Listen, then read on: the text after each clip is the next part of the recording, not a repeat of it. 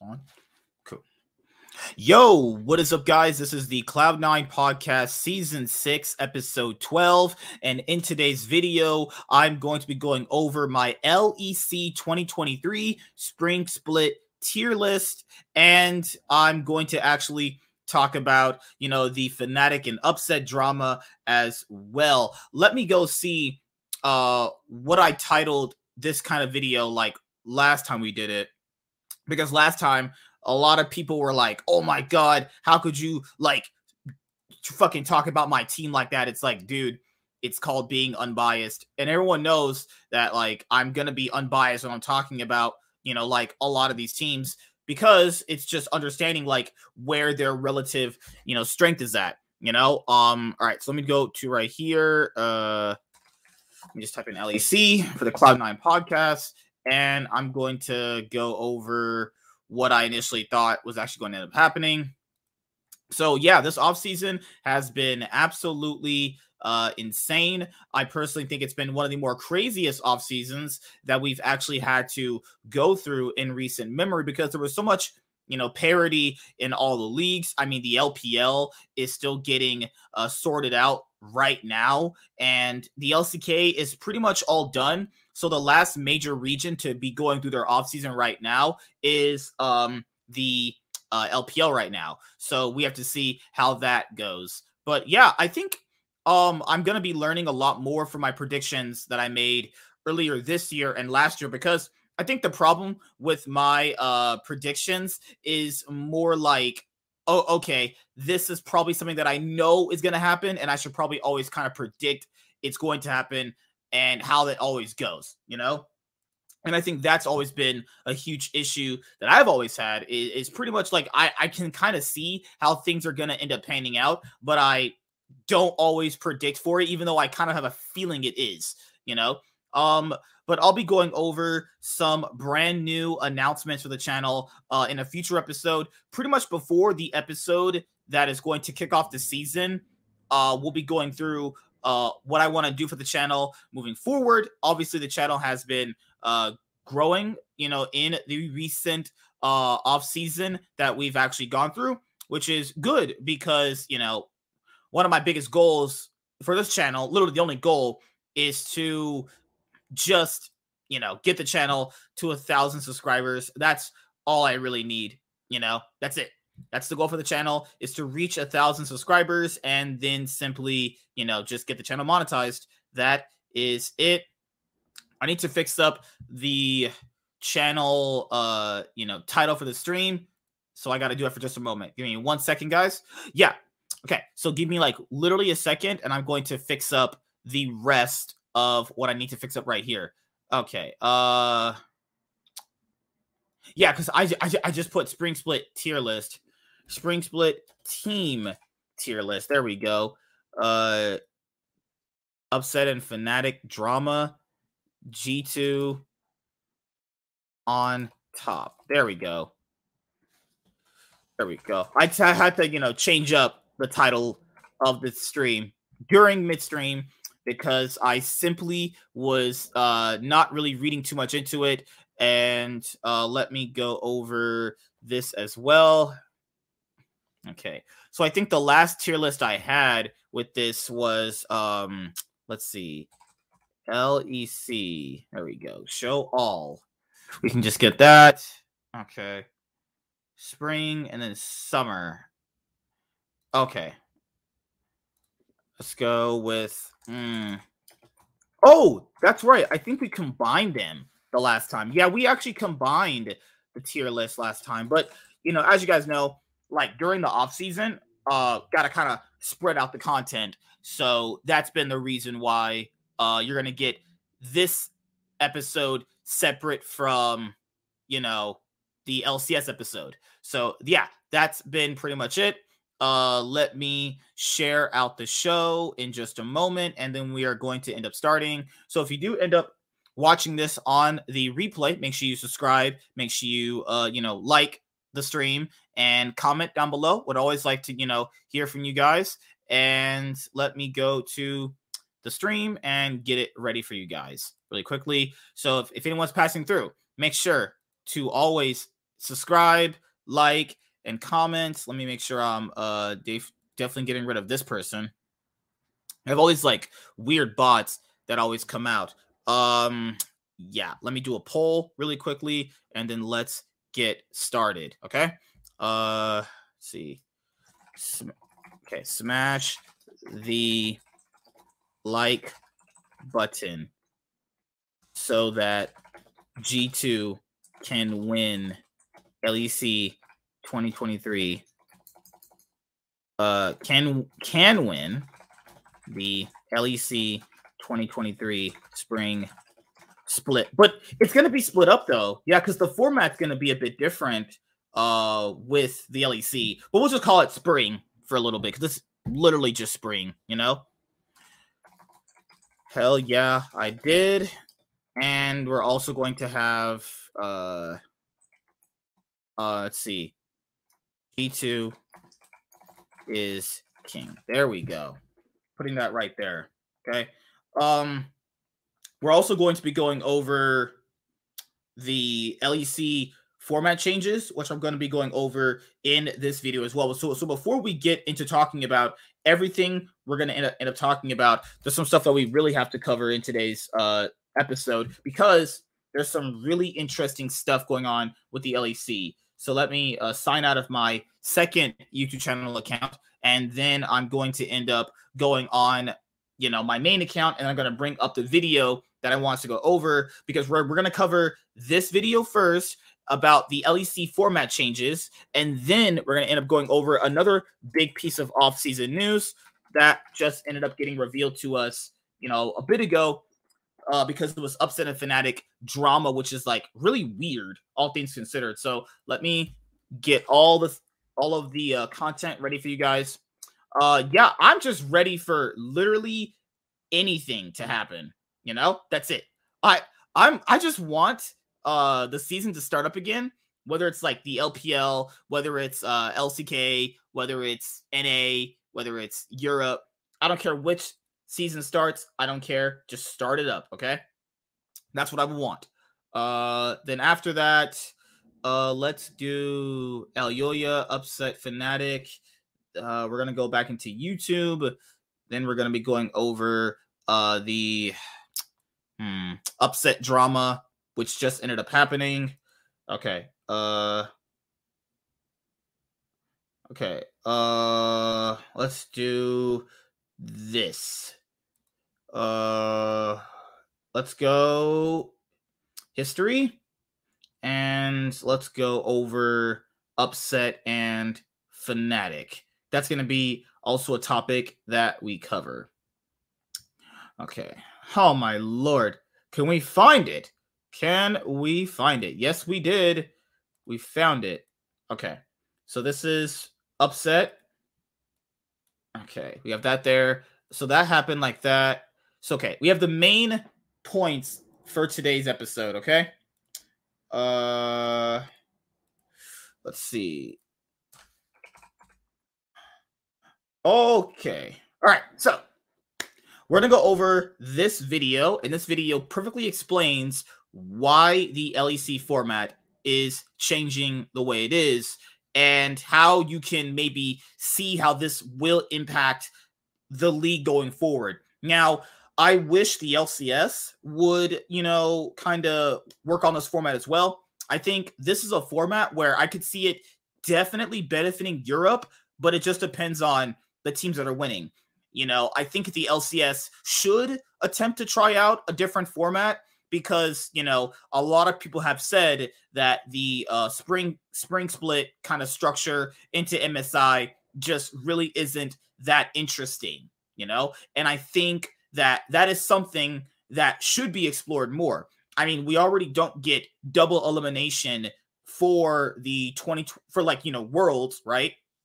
But we've been able to experiment with double elimination in the major regions, though. You know, the LPL, LEC, and the LCS all have double elimination for their playoffs. I don't know why Worlds doesn't get to experiment with at least that format at least once. Are you telling me throughout all the world championships that we aren't going to get to see, you know, one double elimination format and just see how it goes?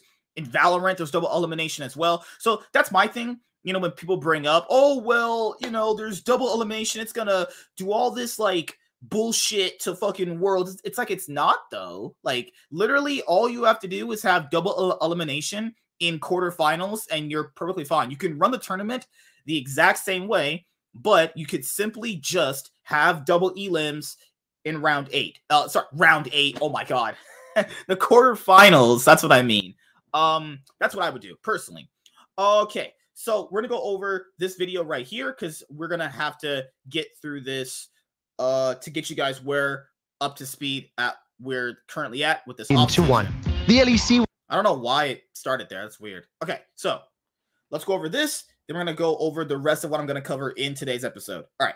Hello, LEC fans. As we enter the second decade of League of Legends esports in our region, we're making some very exciting changes to our ecosystem that will bring our competition and entertainment to a whole new level. Without further ado, let's get into it. We'll start with the LEC.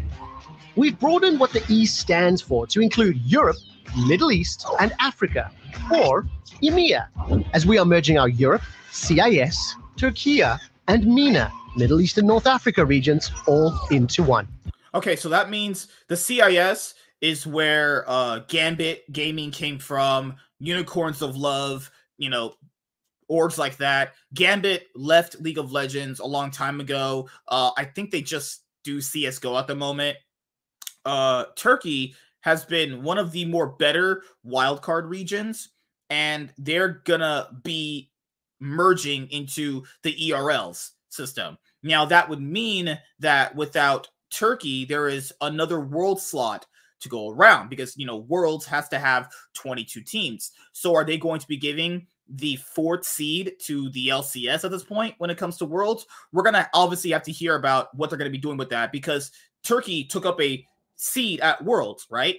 So do you give the LCS a fourth slot? And I think that wouldn't really be too well either. That wouldn't be really that good. But hey, gonna have to fill the slot, right? Um, wildcard regions to me are just really not that good. And and they've sometimes you've had teams that have overperformed and it's been more like the better team just kind of underperformed is the reason why they mostly always did well. And yeah, you can't just keep going through every year going, well, yeah, and this year it's gonna be so much different for them. It's like, no, the wildcard regions are not good. Literally, Evil Geniuses, who was a pretty okay team for LCS standards. Like even though they were first place, you know, like during this past um, LCS 2022 summer split, even though they were first place, I mean, and it weren't like a dominant LCS first place team. I mean, it's some dominant games, but they were also they were ropey. They were just consistently okay. That evil geniuses with Danny clapped most of the wildcard teams. You know, the only time that EG lost to the wildcard teams was when they have Kaori, you know, because they lost to Detonation Focus Me and they lost to, I think, another team. No, no, they just lost to DFM, right? Yeah, EG lost to DFM and another uh, wildcard team. It was just literally just they only had two losses on the wildcard teams. That's it. Like EG was completely destroying them. You know, uh, I'm just not too sure why the wildcard teams really still get slots at Worlds. I mean, it's just Riot's way of just globally, you know, looking at their system and going, okay, you know, we're gonna, you know, include all the regions, right? But wildcard regions just aren't really that good. Like Brazil's always sucked. You know, Brazil's biggest upsets are when they were going up against um it was Kaboom when they beat Alliance and when INTZ beat EDG. Like Brazil is is fucking trash, you know? Now, um Turkey's probably been the best overperforming minor region and they've put the PCS in minor region form. That used to be the LMS and they also put the VCS in kind of like minor region status, but it kind of counts as a major region even though v- the VCS only gets like two slots, which is like really weird, you know. Michael, what's up, man? How you doing, dude? So yeah, looking forward with this, I think this is better because like as the years went by, and even though Turkey kind of overperformed as a minor region, they were kind of like the best minor region to a certain extent. Even at, at, like various worlds, they've just completely kind of ran it down. And this is not even just about worlds. We got to factor in even with wildcard, you know, uh regions or minor regions. Got to kind of look at it this way as well. Is you add a lot of MSIs to go through as well. At MSIs, wildcard teams really aren't ever playing that well. They're getting completely destroyed. I mean, Australia literally went winless at both international tournaments this year from both teams, sending two different teams. The LEC will now represent an even bigger audience, and as part of that, we are adding an official Turkish broadcast to our lineup. We wanted to cater towards giving fans more of what they love. Perma picking Yuumi! Just kidding. What I meant to say is high stakes, shorter and more dynamic splits, and introducing best of threes and more best of fives throughout. Yeah, um, I agree with this. Best of threes is the way to go. The or it was called the EULCS back then. The EULCS between the years of 2017 and yeah, literally in 2017 they experimented with uh BO3s and I think that ultimately was at the worst time for Europe because the teams back then were like really, really weak. But you know, I liked that they experimented with BO3s and the LCS experimented with BO3s, you know, as well. And they just stopped doing BO3s because it was not good for viewership. But the thing here, guys, is there's a lot more to really break down with that. But the thing here is LCK and LPL, the regions that are always winning worlds, play BO3s in their region. They just do. Now, there was a period point in time where the, the current pros that were playing at the time, they actually were like, no, I, I don't I don't want to go back to playing BO1s. But then, you know, like a lot of players were also complaining that this mm-hmm. contributed to burnout. And I'm sitting there thinking to myself, like, you can't really have it both ways. You can't be like, I'm burnt out, but then you want to play a less competitive format. That's not how that works. You know, I think going forward, if the LCS and the LEC want to do consistently well at the World Championship or at MSIs in the future, I don't care which organization is representing EU or NA. I personally think BO3s into BO5s is the better way. You know, BO1s, yeah, they're good for like just random minor upsets, but you could also have that in BO3s too. You know, I know a lot of people's arguments are like, well, but the, the upsets are so much better in BO. It doesn't fucking matter. You can get upsets in BO3s too. You're just getting a more competitive series. And I know people are going to be like, well, uh, I don't want to watch like fucking bottom tier teams face each other. You don't have to. That's your answer. You don't got to watch bottom tier teams face each other because bottom tier teams have literally given you nothing and no reason to watch them. But, you know, bottom tier teams might get looked at better if you can see more games out of them. Because sometimes bottom tier teams might be able to play better and adapt better in some series, but you're not able to see these series at all from a lot of these teams because most bottom tier teams or bottom tier orgs from the LEC don't make playoffs really. So you don't get to see more of them. All you're seeing is the week to week BO1s, which is also pretty bad if you're a team that's already that bad and you're not going to be doing uh, or getting any better. Personally, to me, I think it was stupid to remove BO3s, and I think the viewership uh, number argument from Riot was extremely bad. I, I like that they're going to be doing BO3s. We're expanding our LEC season into winter, spring, and summer splits with the addition of the season finals. The winter, spring, and summer splits will feature three different stages. The initial three weeks of each split will have a best of one single round robin format. The following three weeks of every split will be packed with best of three and best of five series. The top eight teams from the round robin will qualify for the group stage. Here, they'll be separated into two groups and will compete in double elimination best of threes. From there, the top four teams will advance to the playoffs to compete in a nail biting series of best of fives to determine who will emerge as the splits champion. Okay. After three edge of your seat splits, our split champions meet our most consistently excellent teams based on championship points at the LEC season finals. These six teams will battle it out over four weeks of best of fives to decide who will be LEC's new champion and who will go on to seek more glory on the world stage. Don't worry.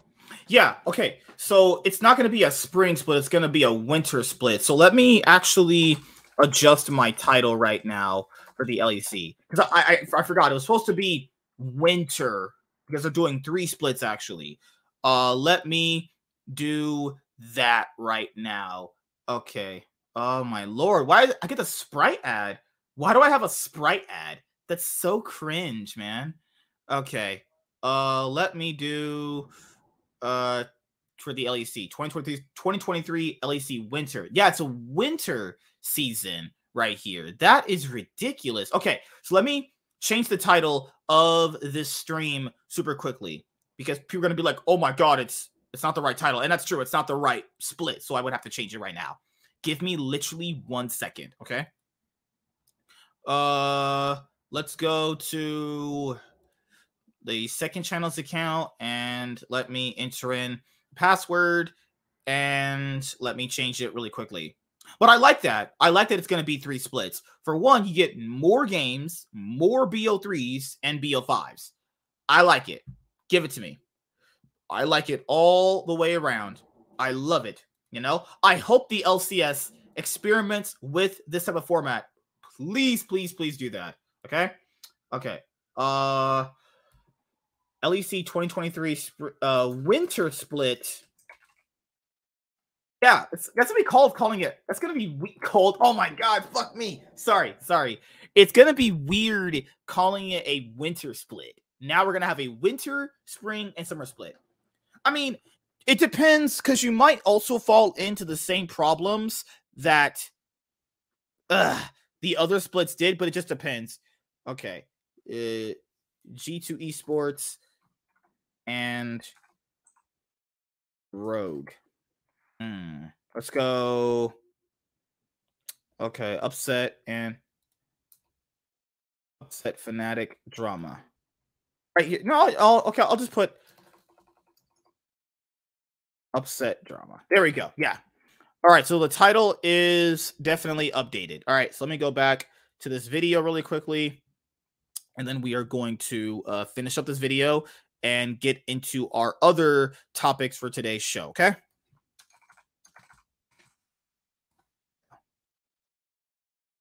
All right. And we are in. Okay. Worry, we'll have a more in-depth look at this format before the season gets underway.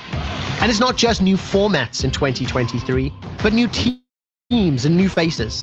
While saying goodbye to Misfits this year was hard, we can't wait to see what Team Heretics is going to do in their first season in the LEC. They will join the battle alongside Koi, the newly rebranded version of reigning champions Rogue, with I. Uh, God dang. Wait, that the real Hunter Talk podcast? Whoa! Wait, no, no. Are are you the real 100 Talk podcast? I love your guys' stuff. You guys are awesome. Nice. To, if that if that's really you, I'm not get, getting trolled by some hot lady right now, which is probably my wife. Oh my god. Not nice to meet you. Holy crap. I, I I love your stuff. I love your stuff. It's it's really you. What? Oh shoot. Awesome. Oh, nice, nice to meet you guys. Yeah. Um next week, if you hit me up and you follow me on Twitter, I'm gonna be doing my LCS uh spring sprint uh team tier list. Next week is LCS because LEC starts before the LCS anyway. So if you guys want to come on to next week's show when I'm doing the LCS uh spring split team tier list for the 2023, uh you guys are more than welcome. Just you know, DM me and I'll let you guys come on if you want to. Oh shit. Are you guys ready for Bjergsen to tank your team? I'm just kidding. I'm just kidding. I'm just kidding. Oh shoot. Okay, so there is something that I wanted to go over earlier before a Quickshot went into this. So one of the most important things about like getting rid of the bottom tier teams early on is it's actually impair it's actually very crucial. So it's a very good thing to get rid of like, you know, ninth and 10th place teams because I'm going to be honest with you guys here watching this on the replay and in the live chat. I don't really like watching ninth and 10th place teams play. It just kind of it's pretty bad and the gameplay is like really bad. Remember when uh freaking BDS and like uh SK Gaming would play against each other? That'd be like really bad. Or if you're an LCS watcher, remember, remember when like Golden Guardians and like Dignitas would play against each other? That's really bad. That's like horrible. It was like really bad, atrocious gameplay. So I think them removing worse teams the more the season goes through is actually a good thing because I just really only want to see the best teams play. And it's always kind of cool to have like a middle of pack team always kind of overperform too, which doesn't always happen too much in the LEC, but it's better to have that team get consistently shown than having like me watching Team BDS play up, up against freaking um Astralis. I really could kill us about that. You know, that's just me personally. If you had to ask me, I I like this for my change right here. Also, going into BO3s is so imperative. You get to be on stage more and you, you're getting a chance to adapt in the draft more. You are also getting a chance to uh, adapt to more matchups, play out the games differently because you know, BO best of ones are is literally just one game a week, right? But you know, people need to understand when these teams scrim, they're scrimming and they're playing five, four games anyway.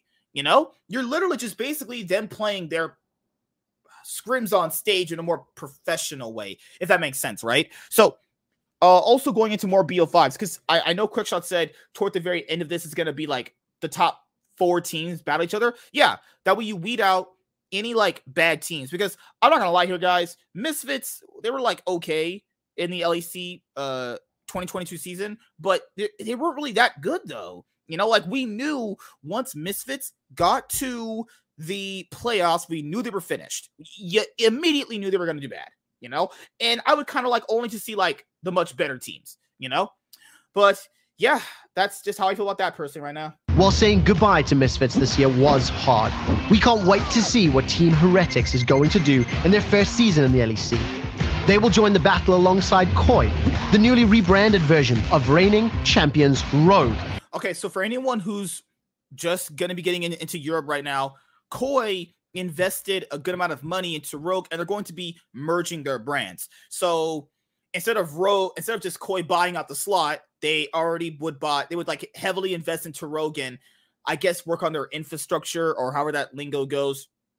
But this is what I don't understand is Rogue is already a recognizable face in the um LEC. I don't understand the rebrand to Koi. You know, I, I just don't get it. I, I think the rebranding to the name Koi is, is, just really bad. I think the name also doesn't make a whole lot of sense. And Rogue also just won the LEC 2022 summer split, right? So if you're a Rogue fan, right, you don't even get a chance to take that pride of winning your first championship to the next split because you get a rebrand. And I get it; it's essentially the same org, but that's uh, it's hard to explain it to people. It's like, yeah, that is Rogue, but their name is changed. I personally think the name change is not a good idea. I think they should heavily, heavily consider rechanging that back. You know, Rogue was always kind of like this underdog team who would do very, very well in the regular season, even always get consistently top four, first or second place in some splits they had many splits where they should have honestly won the title, but they kept choking with various different rosters. And they finally managed to win a LEC title. They finally did it. And then they go and change their name because the new investors came in and they are trying to, you know, restructure what Rogue is. Eh, I think just keeping the name should have been their first priority. You know, brand recognition is a really key thing amongst these teams. And Koi, I don't know. I just don't know. Huh. Koi sounds like a, a fish orc. oh my goodness. Yeah, like I don't know what the yeah, that's a pineapple, right? I thought that was yeah, I thought that was a fruit. I don't know. Like, yeah, you're right. It's a pineapple. It's like a flaming pineapple. It, it just looks bad. It just looks extremely bad. Like that looks like sorry, that looks like shit. that looks like extremely bad, in my own personal opinion. So, yeah, I'm just not the hugest, hugest fan of the new brand and logo. It just looks really bad. It's like when um Evil Geniuses changed their uh their original logo. I I don't mind the logo they have now, but their original logo before their newer one looked like really good. With Astralis, Excel, Fnatic, G2, Mad Lions, SK, Team BDS, and Vitality. These 10 teams are poised to take 2023 by storm. No, they're not. No, they're not. No, they're not. Quickshot, don't lie to them. Don't lie to these guys. Uh God, God. No way on this earth is Astralis, SK Gaming, BDS, or probably Team Heretics taking anything by storm at all. SK Gaming suck. I have watched a lot of these teams for many years, and these guys are not good. If BDS takes over the world, I will eat my shoe on a stream. I promise you. Take 2023 by storm as they fight it out to be the next to lift the LEC trophy. But wait, there's more. The Amazon EU Masters will have a brand new name and a brand new look. Why? Why? Everyone knows what EU Masters is. What? Okay, like I maybe I'm not the right guy to talk about these kind of things. Unnecessary rebrands are just make no sense. You know, I get rebranding when it makes sense. You kind of want to get away from a brand name that's like has a negative connotation to it. That makes sense. But if you already have a synonymous name with the brand, why would you change it? Because um, he did say that they're changing the brand to more encompass everybody, but that's what EU Masters would be, would it not? You know? Introducing the Amazon EMEA Masters. More regions, but with the same unbridled passion. If it's the same, then why change the name then? You know? It's the same thing. I don't understand. And excitement. As part of the EMEA Regional Leagues expansion, we now have 13 ERLs, including MENA's Arabian League and Turkey's TCL. And we'll be broadcasting Amazon EMEA Masters in Turkish, in addition to our usual languages. We're so excited to bring the LECs and Amazon's EMEA Masters unique brand of five head plays, ridiculous skits, and unbridled chaos back to your screens. We'll see you there. Also, also a nice, good video. I like this video a lot. I think it, it goes over what I needed to go over. The thing here is understanding. Uh, I just hope the LCS does this. That's all I see. That's all I want. If the LCS tries this, I'll be happy, but I, I really doubt they will. So this was uh, an article to go over from Alejandro Gomez talking about the Elyoya case breakdown. So when I was covering the 2022 offseason for the LEC, I even said G2 should get Elyoya. I think he would be one of the best fits for the team. I think he would be a suitable replacement for Jankos. Suitable, right? Because I, I, I think Jankos offered a lot to G2. And I, I, I personally think that it's one of these things where you know how like a pl- so I know a hundred talk podcast is is watching. So I could this is the best example that I that I could give for people who are watching that aren't big big fans of league yet who need to understand this. Um usually when there's a player that has been playing on an org that has had, that has had a lot of consistency and a lot of strengths, right? So someone like Ssumday who has been with the Hundred Thieves for so long has brought the org a lot of success, brought the org a lot of you know uh worlds appearances a trophy even. You, you, you look at it and you go what is the reason to really get rid of this guy? You know? And it's the same case with the g2 situation and it's more i i get it maybe caps doesn't want to play with Jankos anymore or maybe they're just all inning on the cap show but Jankos was a very key vital point and part of g2 so much so to the point where if they have a different jungler throughout all these different years I don't know if they do too well. You know, and I I I love G two. G two is the other org that I root for. I have well other orgs that I root for, but I think it's one of these things where like a player like Jankos could have a down year, quote unquote, or down split, and I personally think that that is never the reason to get rid of a player that is that decorative. You know, because people would say, well, ugh, they're getting old, but it's not about old. It's more like he's playing just fine. So it has to be mid junk synergy, you know? It, it, like, God, it, I, I just don't like it, you know? Uh, like Ssumday played very well for Hundred Thieves. I I literally watched Ssumday join Hundred Thieves since 2018, and to see them not kind of re-sign him and go with tenacity, if we're going at it from a budget angle, that makes sense to a certain extent. But people don't understand the reason why sometimes a lot of these orgs that do very well, they have a key centerpiece at their uh, positions to make them perform very well. You know, I just don't really see the reason of just dropping him, other than there may have been one other reason. Caps doesn't want to play with Jankos, or they just want to move on. And it's one of those things where you can't really fault them. They are paying the guy the money. Video was good, yeah. but I hate them mentioning ridiculous skits or whatever. They lean so hard into Mimi skits and it just feels childish to me. Yeah, I'm not someone that actually like watches the music videos or the skits. Skits to me, man, I'm I'm just not the audience for skits. I think skits are like really cringe, honestly. Like, you know how, how they had that like reckless music video? For me, not for me. I just don't like that stuff. That's not my my my thing. But then again, I'm just an EU hater. oh shit. Totally agree with this take. It's hard to say when with a beloved player who has been with the franchise. Yeah, that's the thing is, you know, now without that stabilization on G2, is G2 going to perform very well? Caps is like the last remaining member of the. Well, you're to have Mikyx back, but, you know, it's like been with G2 since what, 2019? You know? So it says the following information is a breakdown of, of the events that transpired, revealing the potential team options for Mad Lions jungler Elyoya during the current offseason. At the beginning of the offseason, all signs pointed to Elyoya staying as the starting jungler for Mad Lions.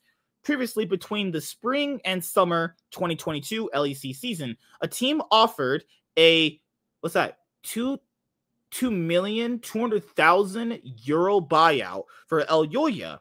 The offer was rejected by Mad Lions. Wait, what? Wait, hold on. What the? F- Mad Lions rejected a two million dollar offer. No, that's you. You have to be trolling me. That's not. That's not right. That'll make no sense. Oh my god! Why would you? he could honestly buy a really good player with that, you know? They rejected a $2 million offer for Elyoya. I guess they're just building this new team all around him. They're going to reject a $2 million offer. It should be noted that at the time of this article, the jungler has one year left on his contract and has not renewed with Mad. Yeah, so they signed Elyoya.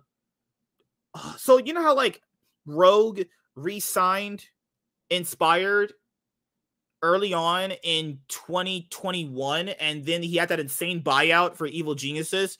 For anyone that is watching on the replay, obviously, uh, the reason there's many reasons why you do that, but it's it's more of a way for another org to pay more money for him. So essentially, since he has another year on his contract, let's say I'm whoever this team was. I'm pretty sure it was G2. As people went, it was G2. So let's say G2 wanted Elyoya but Elyoya's contract doesn't run out until next year. Now, next year, he can simply just do whatever he wants, right? He'll be a free agent unless he resigns earlier next year, right?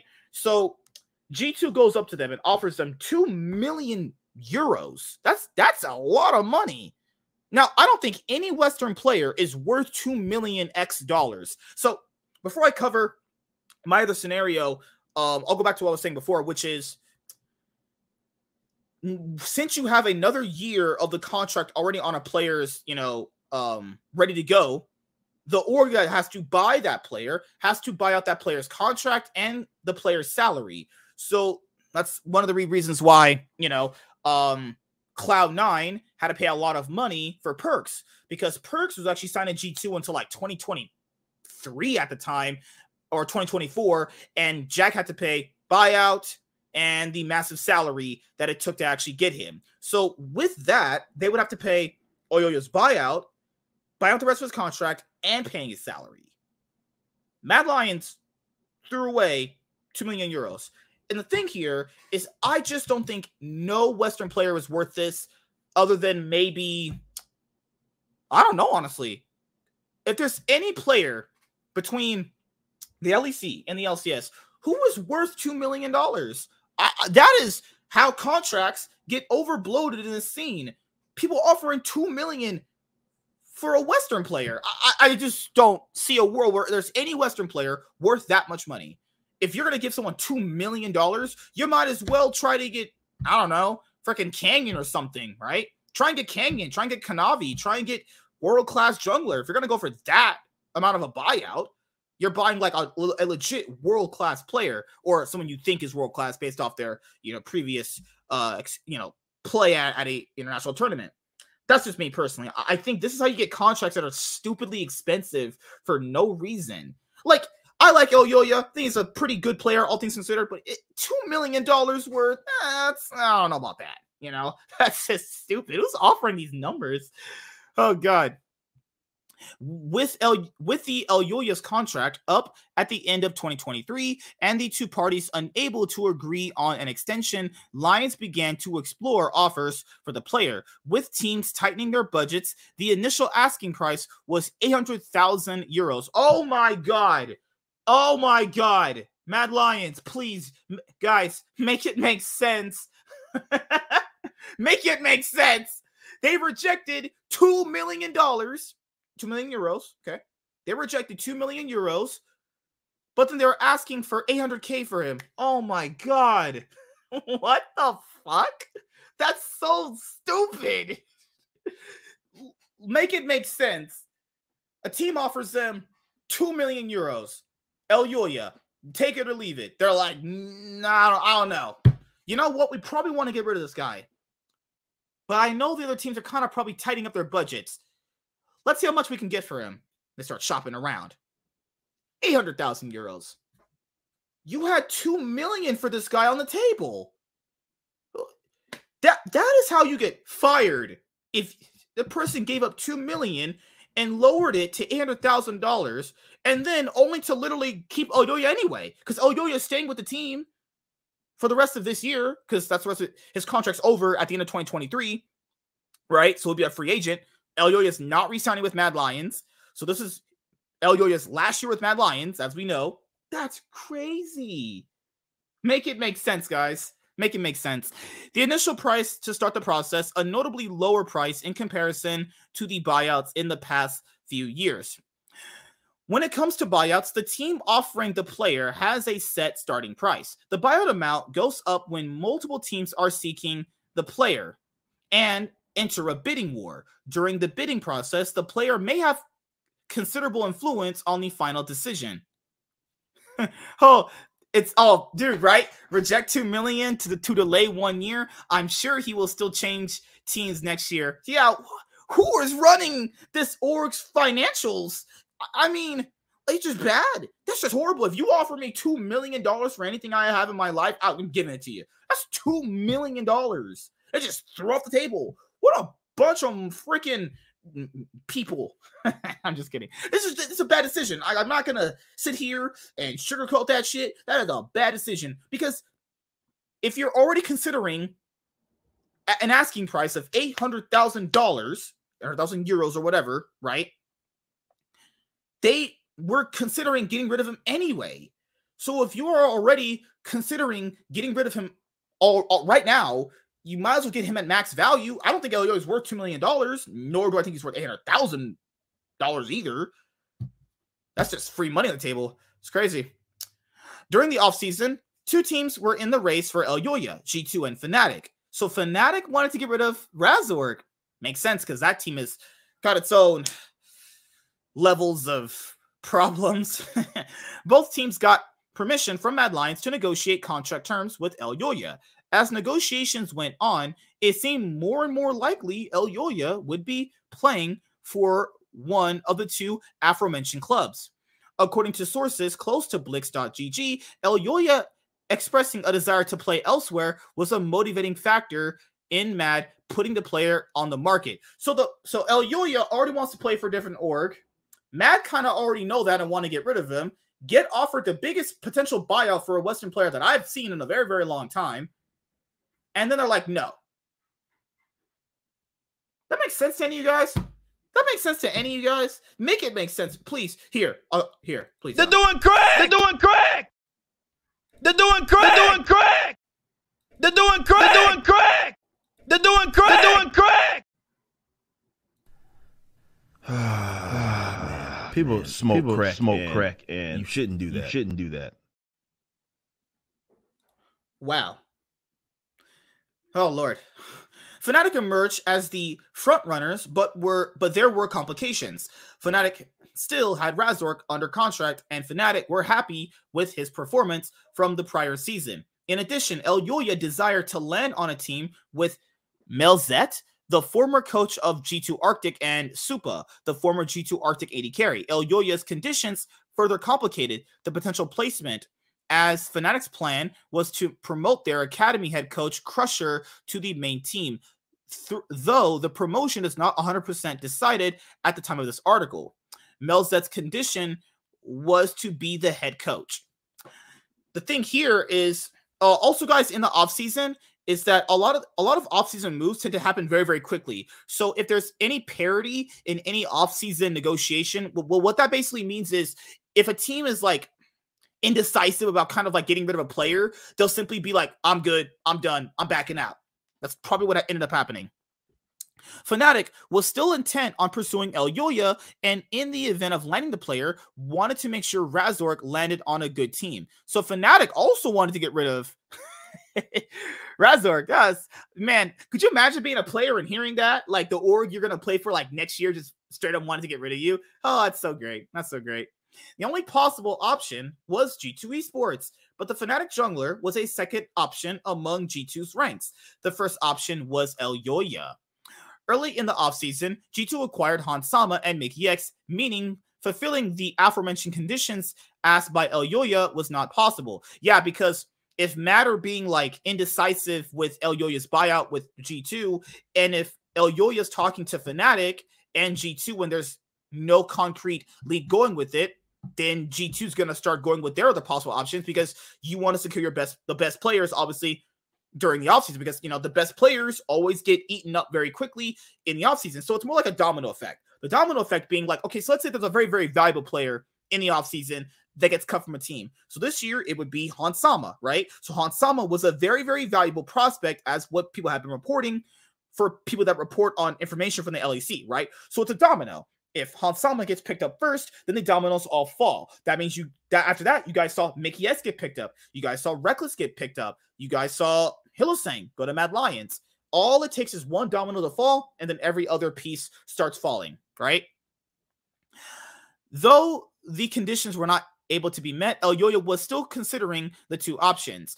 As the offseason progressed, Fnatic seemed more and more unlikely as the as they were unable to reach a deal landing Razork on G2, coupled with the fact that Elyoya was a priority pickup for G2. Fnatic decided they would continue with Razork. G2 Esports continued negotiations with Mad Lions, though their offers were somewhat lower than Mad's stated buyout price. Throughout negotiations, MAD had denied some offers by G2. During the, the, negotiations, however, the players on G2 agreed on lower salaries, enabling G2 the budget to satisfy MAD's buyout and acquire El Elyoya.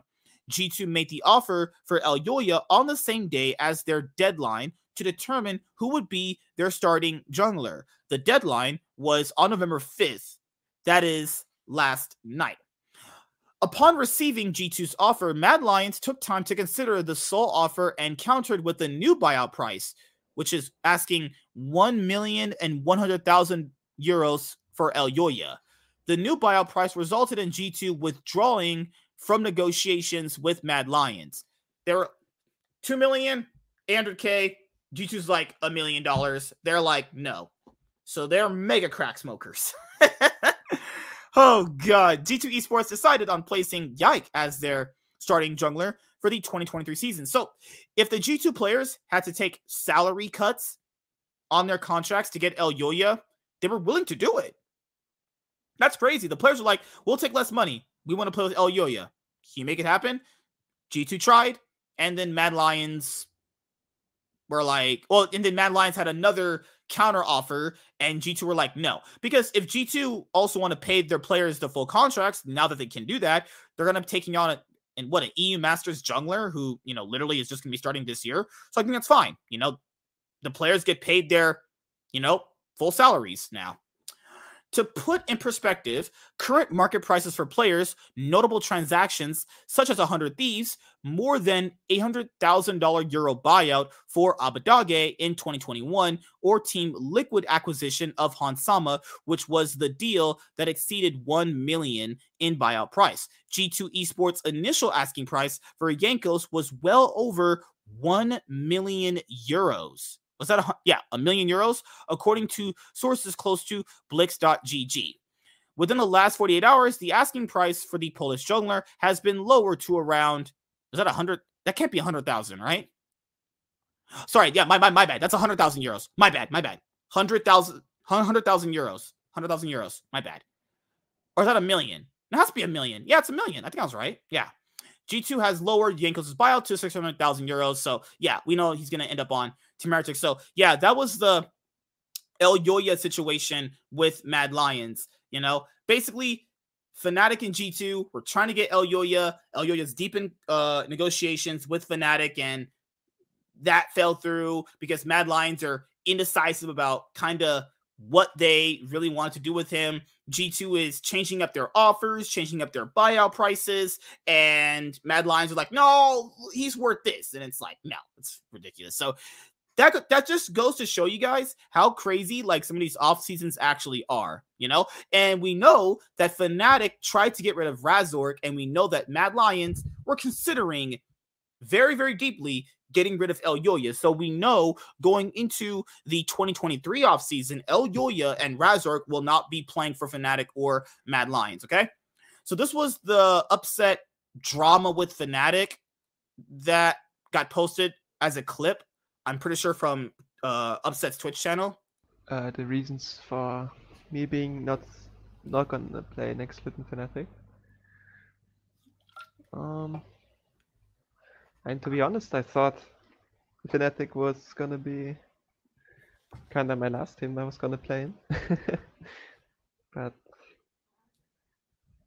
I don't really want to talk too much in detail about it, but the training environment was was was probably like the the worst one I've ever been in, and I just had a lot of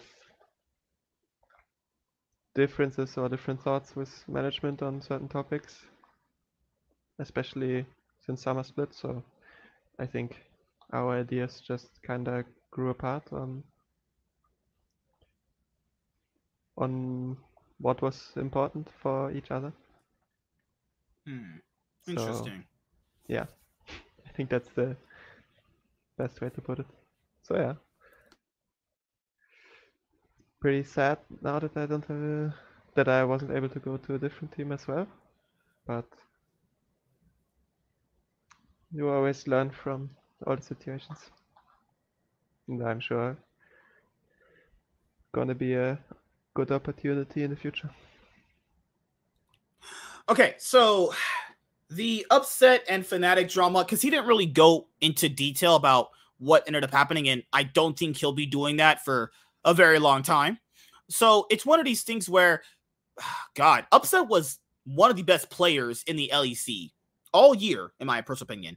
He definitely came in and filled Rekkles's shoes when Rekkles left to go play on G2 back in 2021. He's been arguably a top three, top two ADC in the LEC.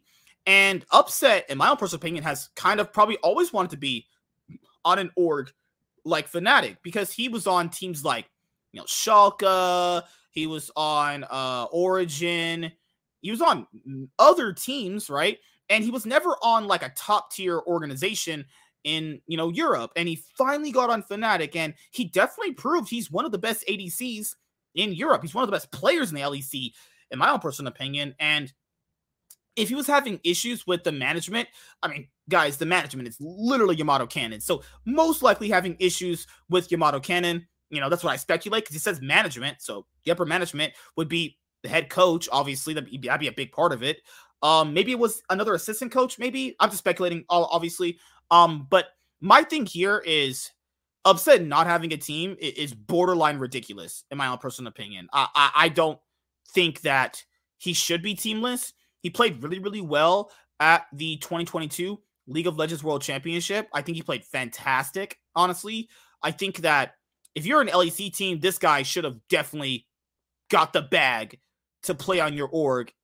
But then again, we now know that LEC orgs, like with LCS orgs, during this offseason, wanted to definitely uh, tighten up their budgets. So maybe they had already made decisions about who their ADC was going to be you know, basically after they couldn't make worlds. And you think to yourself, like, upset could have easily went to a Mad Lions, but Hylissang ended up going to Mad Lions, and maybe Hylissang doesn't want to play with Upset anymore because I, I personally don't know. Like Upset and Hylissang, to me, didn't come out as the bot lane that I thought it was going to be. I mean, uh, initially I thought it was going to be a much better ADC than Rekkles for Hylissang's playstyle, but it turns out I think Rekkles might be the better lane partner with Hylissang, which is quite crazy that I would actually say that right now. But you know, Upset also had that wife drama that ended up happening last year uh, before the 2021 League of Legends World Championship as well. So you had all these other these other various points of drama with Upset, and maybe it's maybe Fnatic in the offseason were wanting too much money for Upset. Maybe other teams did try to get Upset because it usually always happens because it wouldn't make sense for a player like this to get to have gotten no offers right who's playing insanely well what most likely ended up happening was other teams offered to get him with a certain amount of money and Fnatic just basically said no or they wanted more than what was offered and other teams just backed out you know? Maybe upset has a reputation of being difficult to work with. Maybe that's another thing too.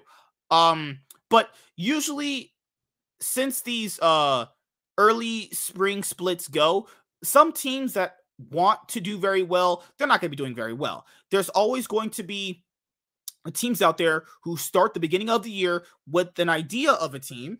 And when they don't do as well, or they're looking to make an upgrade, upset could be that player. If there's going to be any underperforming AD carry in the LEC uh, for this past LEC 2023 winter split, after the winter split is over, you know, upset is definitely right there if you want to pick him up though. But yeah, that's that's crazy, man. Oh my goodness. So uh let's go over some some, some of the comments actually. Let's see what the random Reddit analysis people are like. I'm not really a fan of Upset, but it's unbelievable. He isn't on any team right now. He's too good not to play.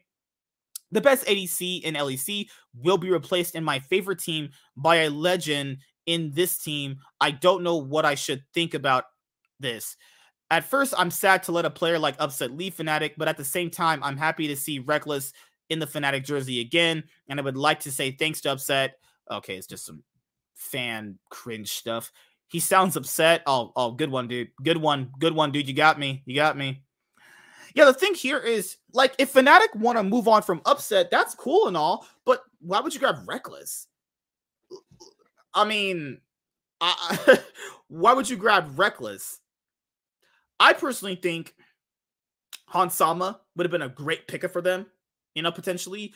You also had um Patrik, but I don't think Patrik's leaving Excel. and Patrik also has a really good team around him now, too. Um, you also had who's another good ADC in the league? I mean, they probably tried to offer Comp some money, but Rogue were definitely like, nah, I'm okay. I'm definitely not doing that. Um, what who what other ADCs are in the league that you could probably have taken? Well, Unforgiven, yeah, Unforgiven for sure.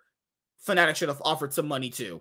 You know, like why didn't they? But to be fair, Fnatic were already negotiating with Mad Lions for Elyoya, so you know it's one of those situations as well. But yeah, I think bringing back Rekkles for what the the third time he's left. He left for Alliance. He left for G two, right? Yeah, he's left twice. Fnatic and he's coming back again. You're letting this guy come back again? You're letting Rekkles come back again? It's more like, I don't know, man. Like, uh, so, you know, Rekkles will be their franchise player just upon immediately coming back. And they're most likely going to be a team that's going to, you know, have Rekkles play weak side as you have uh Humanoid, Razork, and Wonder do whatever they can on the top side, you know? It's just how I see. I, I think Unforgiven would have been so much more better of a player than Rekkles right now, but that's just me personally. Okay. All right, let's go on to the main event of today's episode, that being the LEC offseason done. We'll continue to work on LCS and ERLs now. My boy, Sheep Wulo. I pray to Wulo every night. Sheep, sheep gods, sheep gods. Um, but no, I'm just kidding with you guys. All right, so we have all the teams right here, and we are going to be going into our LEC 2023 winter split tier list. Okay. So I have it in four categories right here. So I'm gonna start off with like all the teams, uh, more more like teams I'm not interested in first, in my own personal opinion. So like teams that I give a shit about watching. Oh, Misfits is gonna be Team Heretics. This is Heretics, guys. Uh, they didn't have the newest Heretic symbol right there. Rogue is Koi, but I'm still gonna call them Rogue because they're Rogue to me. Are Rogue really gonna rebrand all their socials to Koi? That'd be fucking, that'd be freaking crazy, man. All right, so let's start with Astralis. Astralis' roster is Finn, 133, Dajor, Kobbe, and JeongHoon. Uh okay. Finn is a very hot and cold top laner. I've seen this guy play ever since he was kind of in the EU the EU master scene when he started with like that Rogue Academy team when Rogue first joined the LEC. And he's had like some pop off games, but when he's not having good games, he kind of looks like one of the worst top laners in the league. And I just don't think he's honestly like he's a decent upgrade over Vizicsacsi because I thought Vizicsacsi was the worst player in the LEC by far. So he is an upgrade over Vizicsacsi. The thing here is, is it going to be like it's going to be a big difference, but it's not going to be like that big of a difference where you're going to see like them get many more wins, you know? Um, JeongHoon and Kobbe were, were a solid, okay bot lane. They were like, they were like, okay.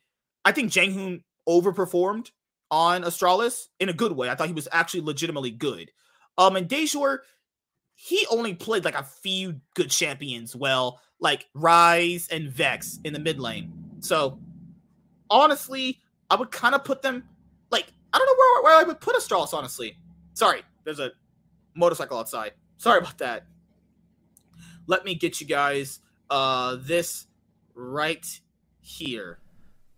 People Man. smoke crack. People smoke crack, and you shouldn't do that. You shouldn't do that. Yep. So that's hopefully what Astralis has been doing. Sorry about that. Yeah, he's starting his motorcycle. Sorry about that. So, uh, Astralis, Astralis, Astralis. Holy crap. Ugh. Where would I put them at? Potential playoffs or not a chance? Uh, I think Astralis is potential playoffs. I think they're they're potential playoffs. That's kind of the best I can put them right now. I just don't really see this roster pretty much doing anything. I I, just don't see that. Oh, thank you, man. Thank you, thank you. Let me make sure I follow you guys back. Make sure I do that. Uh, I I just don't see it. I I just I think the roster is gonna be maybe seventh place max, maybe probably eighth place if we're being considerably nice to each other. But it might peak out at seventh place, maybe potentially miss out on playoffs. I think they're gonna have a record of like I don't know, shit. It, it's I think they're on the same boat as like these other orgs I'm gonna talk about too. All right, so let's go to uh what the heck? Is that not okay? The hell? There we go. All right. Let's go to the next team I have, which is Team BDS. What is BDS's team? BDS's team is Adam, Xiyu, Nuclearint, Crownie, and Labrov. All right, so Labrov was arguably one of the worst players in the LEC earlier this year. i I'm still kind of like out on Crownshot to a certain extent. Like, he's like okay. I think people just weirdly overrate him. Nuclearint, I think, ran it down most of the year. I have no clue who Xiyu is or Xiyu. What are the what is Sheo? I don't know who that guy is. And uh who else do you have? Adam. Adam played well in the ERLs, but we saw what Adam looked like in the LEC, you know, earlier um this year. It looked pretty bad. So against bottom tier competition, he looks good, but against top tier competition, he doesn't look as good, which is like meh, you know, eh. I'll probably just have them as not a chance. I'm just not a fan, honestly. I think they just for for orgs that, that apparently have money, they kind of did the bare minimum for this offseason. Crownie, Crownshot, and Labrov, that that just sounds horrible. Probably is gonna be one of the worst bot lanes in the league. All right. I'm gonna let's go to SK Gaming. SK Gaming is irrelevant. Markoon Sertuss, Exakick, and Doss. I remember when Doss got his chance on Misfits, he he looked he looked all right. Uh, you also had what a irrelevant. I think irrelevant played pretty good given the situation with Misfits earlier this year. I think Markoon looked okay on um Excel. He looked okay on Excel. Definitely on the downward trajectory when he was on Excel. Uh, like they they, they picked him up around like last year, and I personally think that he's never really shown the type of jungle potential that other players have. You know, like like you look at Mark Cooney, you go, what games has he really like stood out in? Like he's not really a carry jungler, not really a tank jungler. He's just a okay player. You know, I think this will be kind of like the same situation with uh Astralis. I think they're pretty much leaning on not a chance, in my own personal opinion. That if you're asking just me, but Sertuss, he had some pop off games here and there. And SK Gaming are usually kind of borderline playoffs, usually. So I'll give them potential playoffs. Okay. Uh now we have uh which Misfits, which is now Team Heretics, which is Evi, who was on DetonatioN FocusMe, as you guys saw, uh DFM at the uh, 2022 League of Legends World Championship, and Jankos, who was obviously on G2, and you have Ruby, Jackspektra, and Mersa this looks like a, a weird cluster fuck of a team, you know? Like I I, I want to say potential playoffs. I do. and that's probably where they're landing.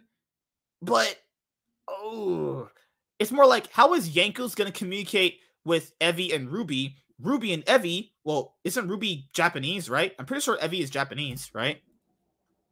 Let me go to Evi. Evi, Wikipedia. Evi Leaguepedia is a he's Japanese. I'm pretty sure his ethnicity is Japanese. Uh yeah, he's Japan. Okay. Yeah, I remember that. Okay, so Ruby. Let's go to Ruby. Ruby Leaguepedia. Ruby is yeah, he used to play for Unicorns of Love. Yeah, he's Korean. So they have a Japanese and a Korean player. These guys can't speak to these two.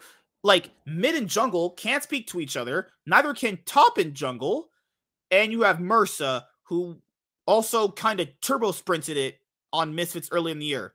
Out of all the players that this org could have kept from Misfits, they kept Mersa. This might bite me in the ass, but I'm I'm I'm going to not a chance. I'm good. Now, this, I, I promise this might it probably is gonna bite me in the ass but looking at the roster on paper, that looks like complete garbage. Um, all right, let's go to uh Excel. Excel is going to be the team that a lot of people think has a potential shot at winning the LEC title. So what you have right here is you have an upgrade in the top lane over Finn. So you bring in Odoamne. Xerxe is a much more stable, a much more stable jungler than Markoon. Xerxe and Odoamne have worked together in the past. So that's also going to be some added synergy. Now, that's not to say that they're going to have the same synergy they had back when Odoamne and Xerxe was on Splyce. Not saying that, but it's better than what you had before, which is a good thing. Vetheo was one of the best players in the LEC. Failed in the playoffs, yes, but let's be honest here, guys. Nothing you can do in that position, right? Vetheo, massive upgrade over Nuke Duck. Patrik, top four, LEC, ADC, minimum top four and you also have Targamas. Targamas, I think, started out really strong, but faltered as the year went by. You know, I, think people slightly overrate him. I, I don't think he ever really had performances like a Vulcan, you know, like a like a a, a freaking even Huhi to some extent. I, I, don't think he ever had those kind of pop off games like players like Vulcan and Keria had. I think he had some okay games, but they were kind of like meh, you know? But Targamas, he's at worst a side grade over Mikyx. So I think this roster could at least get top four. I'm at least putting them. They'll they'll do well. I think they're going to do well. This is I think this is going to be XL's best year coming up. Because remember, XL constantly struggled to make it even into the playoffs. They finally make the playoffs back to back splits this year. So we're getting improvements. Hey guys, improvements are coming for XL. It's slow, it's slow, but they're coming. Okay. Uh, after this, you have Team Vitality. And Team Vitality is Photon, Bo, Perkz, Neon, and Kaiser. So the same situation that I applied to Heretics also goes with Vitality, but to a lesser degree. And I'll explain why. Okay, so Photon comes from T1's challenger team. And as you guys know, a T1 is pretty good at producing players. So it makes sense to why they grab a T1 esque player. Makes sense. I've not seen this guy play, so I cannot say if he's been good. I can't say that. Bo was on FPX, and Bo looked extremely good on FPX when he played. He got in trouble for match fixing, and he was banned from competing in the LPL. And then after that, he's just been kind of in uh, EU, just you know playing solo queue. And Perkz wanted to grab Bo, so the reason why they couldn't play Bo this past split was because uh, his visa wasn't ready or something like that. It was basically complications to get him like you know was it citizenship or some shit? Not necessarily a visa, more like uh, they were trying to work on getting him like a passport or something like that. I forgot the actual nature behind it, but they couldn't play him. So I got in Haru, and Haru kind of knew that he was going to be off vitality for Bo. If you watch Bo's solo queue games, really talented jungler. But the, there's another problem here that I brought up with Heretics that I brought up with Vitality right now is Photon is Korean, Bo is Chinese. Their top side cannot speak to each other unless they're just communicating through pings. That's it. The bot side of Kaiser and Neon, like Neon played okay this past year. I think this was Neon's best. Was last year Neon's best year? I, I, I don't know. Neon's had some pretty good-ish splits. I think this year he stepped up when it mattered, but he wasn't like a real carry thread. You know, he was more fine playing weak side. And I think the thing here with Neon is like if Vitality wanted just a stable ADC because Carzzy was trying to be unemployed this offseason for how bad he was playing, then I think Neon's a fine pickup. Neon's an upgrade over Carzzy. Kaiser is a massive upgrade over Labrov. So you get a pretty good solid bot lane. If Perkz and Kaiser can have a pretty good mid support synergy, that's pretty good. I think that's going to be really good for them. That's if it happens. I'm just making an assumption, obviously, right? So the other thing here is also going over the dynamic of the team, right? So since the jungler can't really speak to Perkz. I don't know how good Bo's English is, probably not that good, let's be honest here.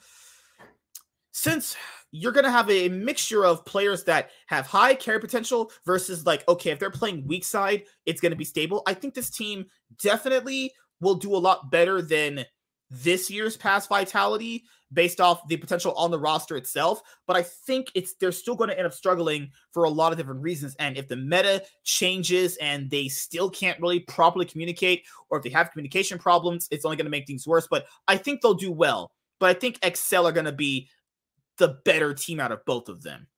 All right, let's go to Mad Lions. You have Chasy, Elyoya, Nisqy, Carzzy, and Hylissang. So uh, let's go to the top side, which is Chasy. He was on X7 Esports. Not seeing this guy play. Can't talk about him, right? Elyoya, one of the uh, top three junglers in the LEC, played really well this year, despite a lot of the roster changes that Mad Lions had between Reeker and uh, you know bringing in Nisqy in. Uh, I like uh, well just the one roster change, right? So then Nisqy, at least for LEC standards, is at least maybe a top four LEC mid laner, right? I think Nisqy played very well at the beginning of the LEC 2022 summer split. But I think toward the latter end of the split, he started to just fall off massively. Complacency, maybe that played into a played a factor in. You know, it seems like when teams do well with Nisqy initially they start kind of falling apart toward the very end of the split, you know, or very end of the season when you're counting in like splits, right? So the thing here to understand is if Nisqy could be in his top four LEC mid laner form, I think they can do very well.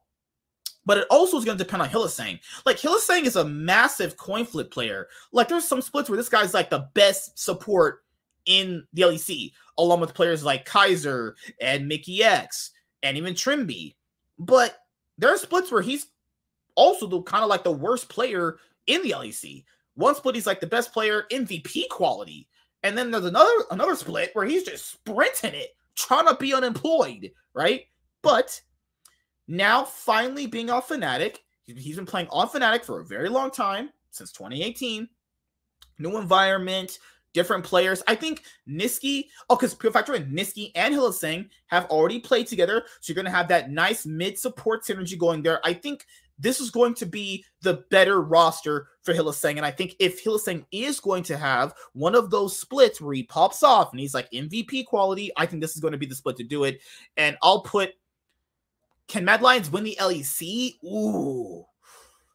I, I think they'll do well.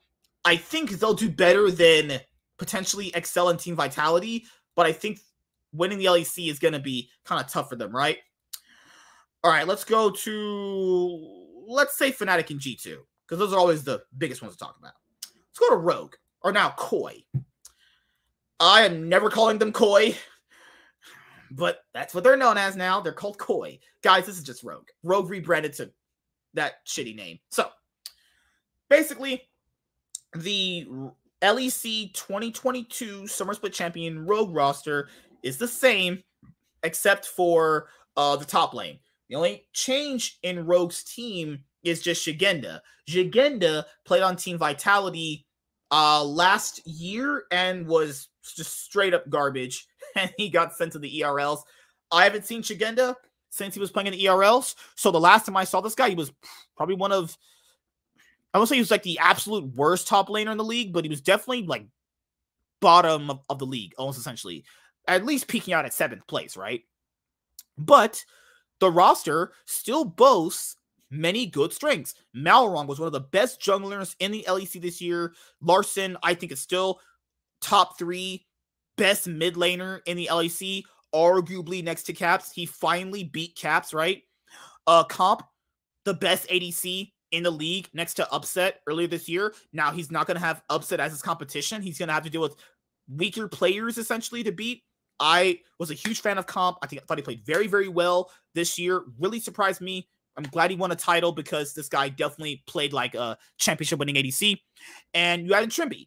Uh, Trymbi is an emotional guy, you know, but if he can tone down that emotion and keep his head clear, I think Koi is going to do very well. Remember, guys, this is still the same championship winning roster minus Odoamne. That's it.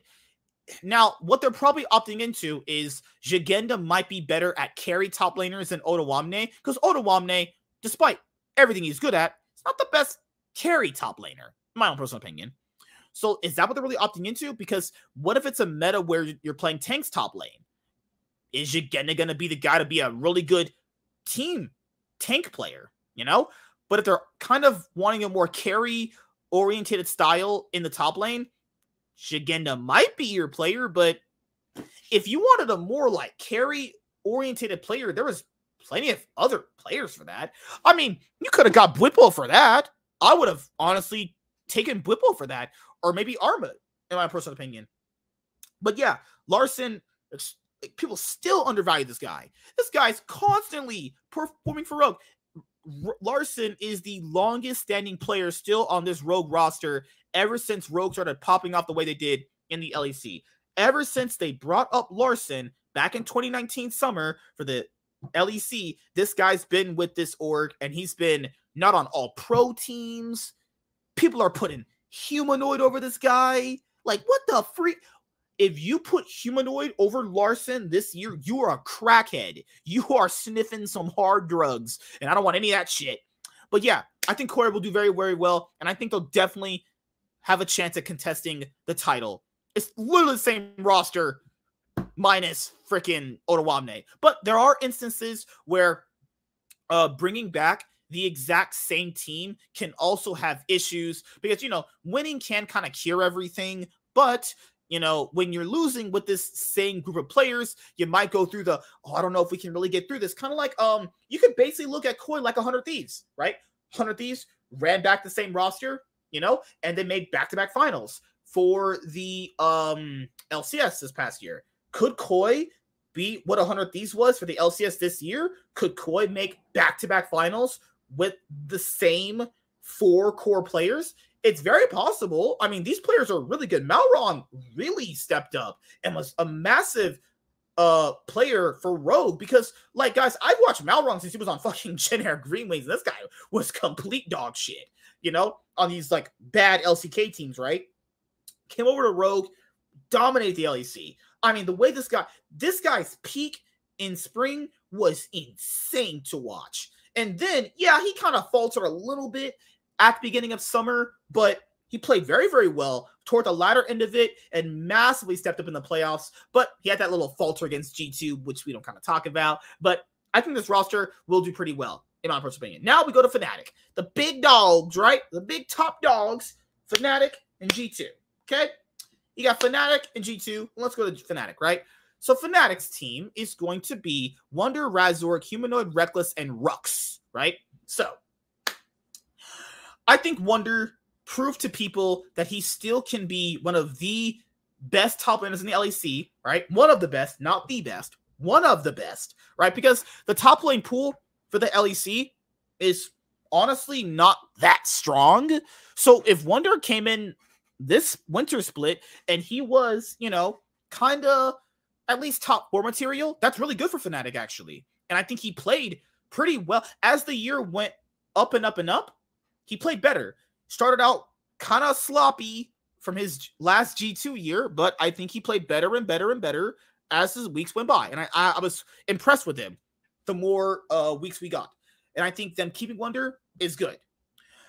Razork and Humanoid synergy is a abysmal. And the reason why I have to pair them together is because a lot of the reasons why Fnatic lost a lot of their games was kind of because of Razork and Humanoid. A lot of the reasons why Fnatic didn't make the finals in the LEC 2022 spring split and they didn't make the finals in the LEC 2022 summer split was because of Razork and Humanoid's bad mid jungle synergy. Their mid jungle synergy is some of the worst I've seen in any Western team like ever and this is going up with like some of the worst teams of all time type shit. Like it's really bad. It's so bad to the point that we know now that Fnatic tried to get rid of Razork. It was that bad. They wanted to reunite El Elyoya and Humanoid, who were on Mad Lions at one point and actually won championship titles together. Razork is a player that also struggled a lot, but then was super clutch in playoffs. Eh, meh you know, uh, you have humanoid who also kind of ran it down most of the year, but kind of picked it up when it mattered. So you kind of have a top four LEC mid laner, kind of can kind of still carry games, right?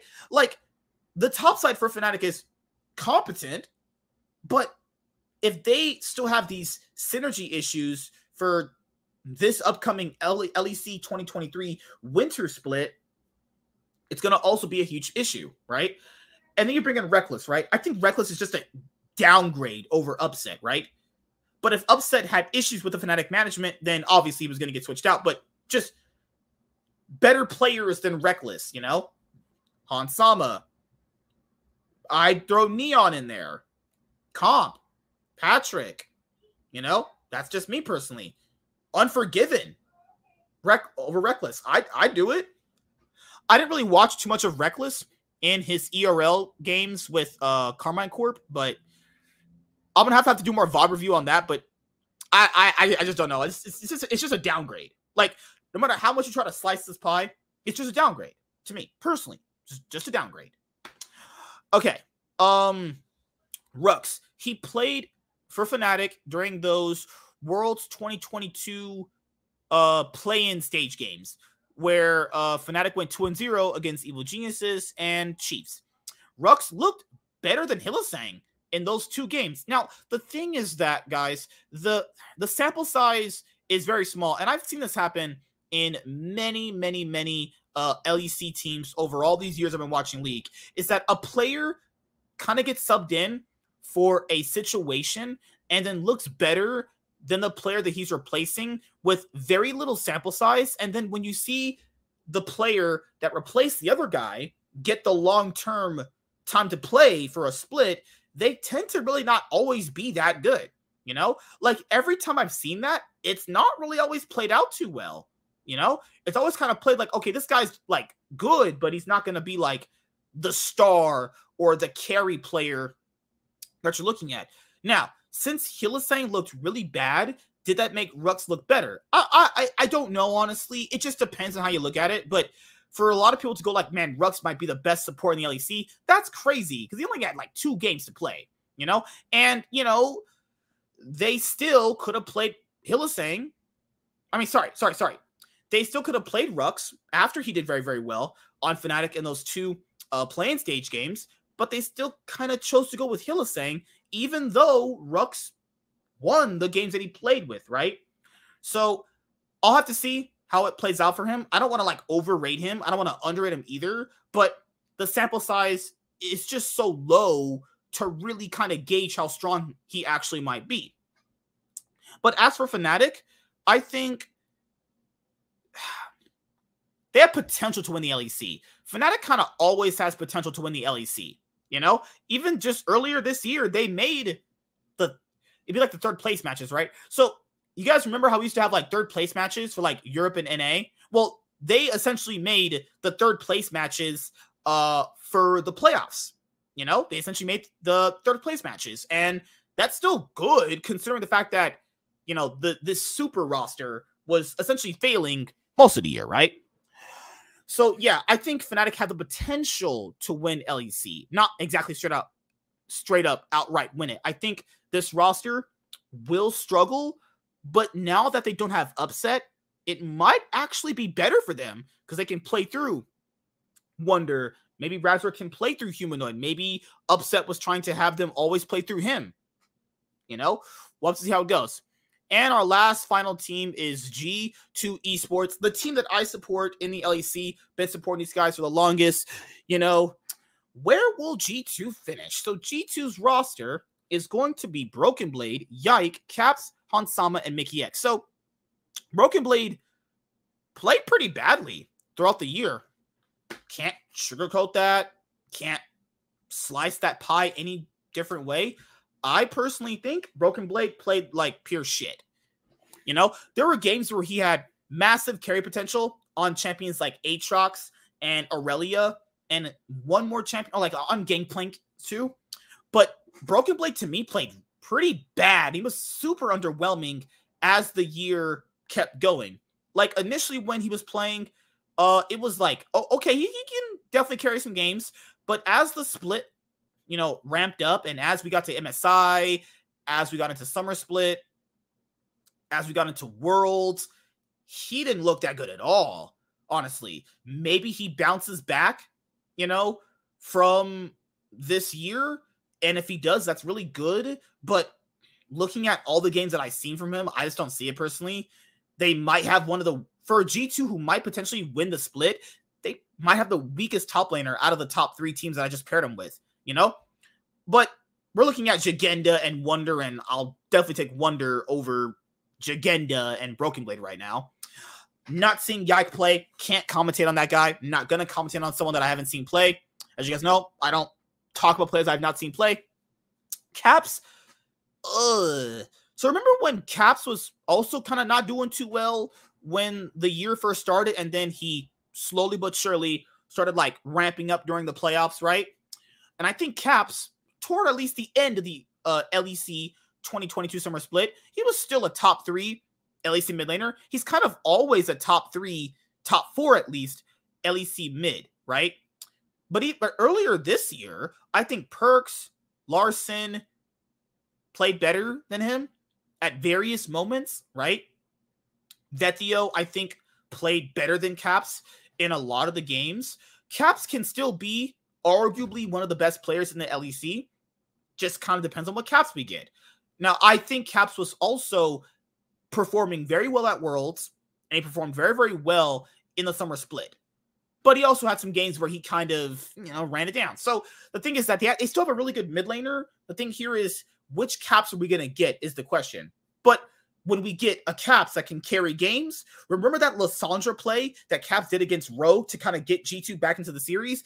That kind of Caps is the Caps that you're scared of. The Caps that'll just take over a game. Uh Hans Sama. Hans Sama played. Uh, how do we explain this? Hans Sama was a player that Team Liquid chose to play through and funnel all the resources into. And Team Liquid, at a certain point, we're like, okay, we don't really have an identity. We really can't play through anybody. Let's just play through the bot lane. And they did. We saw that in the LCS 2022 Summer Split playoffs. We saw that, you know, um, Hans Sama was getting the Jinx pick, the Xayah pick, all the resources. Sent to Soren constantly ganked for this guy. You know, they were also winning the bot lane because Hans Sama and CoreJJ, they were a, they were a good bot lane. Just the synergy just wasn't there between them. But Team Liquid opted into carrying through Hans Sama. Now, will G2 opt into carrying through Hans Sama like Team Liquid did? Because with Mikyx coming back to G2, Hans Sama, Hansama and Mikyx played together on uh, Misfits back in 2018, and they were a pretty good bot lane, all things considered. But this is a different Hansama Mikyx compared to back then, and that's the issue here. Is if Hans Sama and X don't have that same synergy that they had before, it's not going to work out. If Broken Blade performs as badly as he did early on this year, it's not going to work out. But usually, when it comes to orgs like G2 and Fnatic, there's just some type of mystique, some kind of aura there, where they're consistently always at the top of the league, challenging for top three and uh, first or second slots for the playoffs, right? The other key piece of information here to understand about G2 is that G2 also won the 2022 LEC Spring Split. They won a title in a year where they were not supposed to win a title. This was this was supposed to be their rebuild year for G2 and they still won a title. So, given the players that they have now, I think Hans Sama is an upgrade over Flakked. I think that Mikyx is a side grade of Targamas, but with potentially higher upsides the more you look at it. Uh, Yike is going to be a definite downgrade of Jankos. There's no no way getting around that. And Broken Blade is probably going to be one of the middle of the pack top laners of the LEC. But given the fact that we're going to see more BO3s and more uh, BO5s, like we went over in that video, I think this team is going to perform better in BO3 and BO5s. I think if this team had to perform in BO1s, I think it'd be a really bad thing for them because I don't think this team is good in BO1s. If we're just looking at the team roster on paper, I just don't think this team would be good for the BO1 structure. But since you're going to have a little bit of BO1s, then going to BO3s, I think that's where this team will really shine. I think all the years with G2 in the league, they're at least challenging to win the title. Always. You know, there are some years where they don't make the finals and all that other shit, but at most of the years they've always competed. They're getting to the finals, or they're at least attempting to be in the finals in those decider matches to get to final weekends, right? So yeah, that's it. That is my LEC 2023 winter spring uh winter split team tier list. Yeah, my LEC 2023 winter split team tier list. Okay. Um, there's any other remarks that I would kind of like to say? Uh, not really. I think I laid out all my arguments with all, all these teams very well.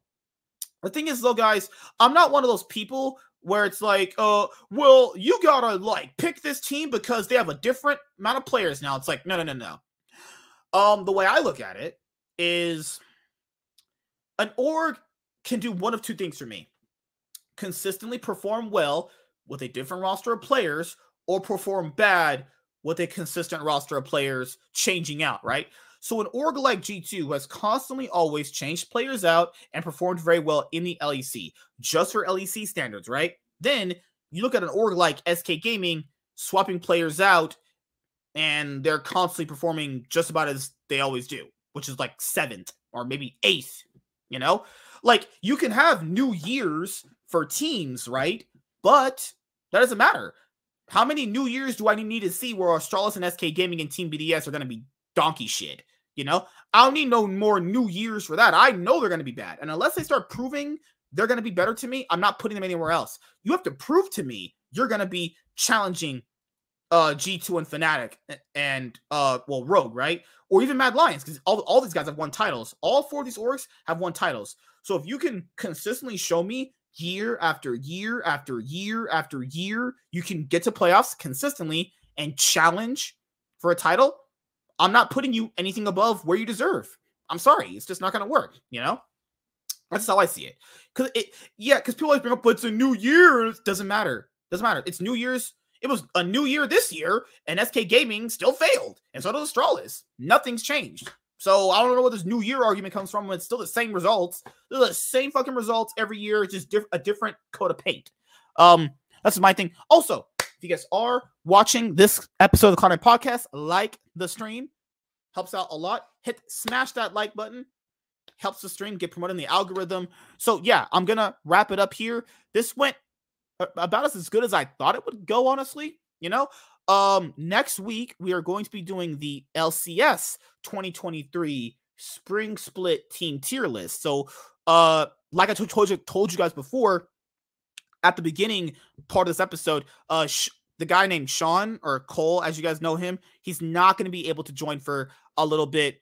I'll be able to bring back Warren uh for the next time we talk about the LEC. I'll probably end up having Warren or um there's another guy that I used to have for the LEC before. I'm going to contact my LEC guys and see if they want to be on the show. But if you do have LEC knowledge and want to be part of the show, just hit me up on Twitter and we, we can see where it goes if we have good chemistry, you know?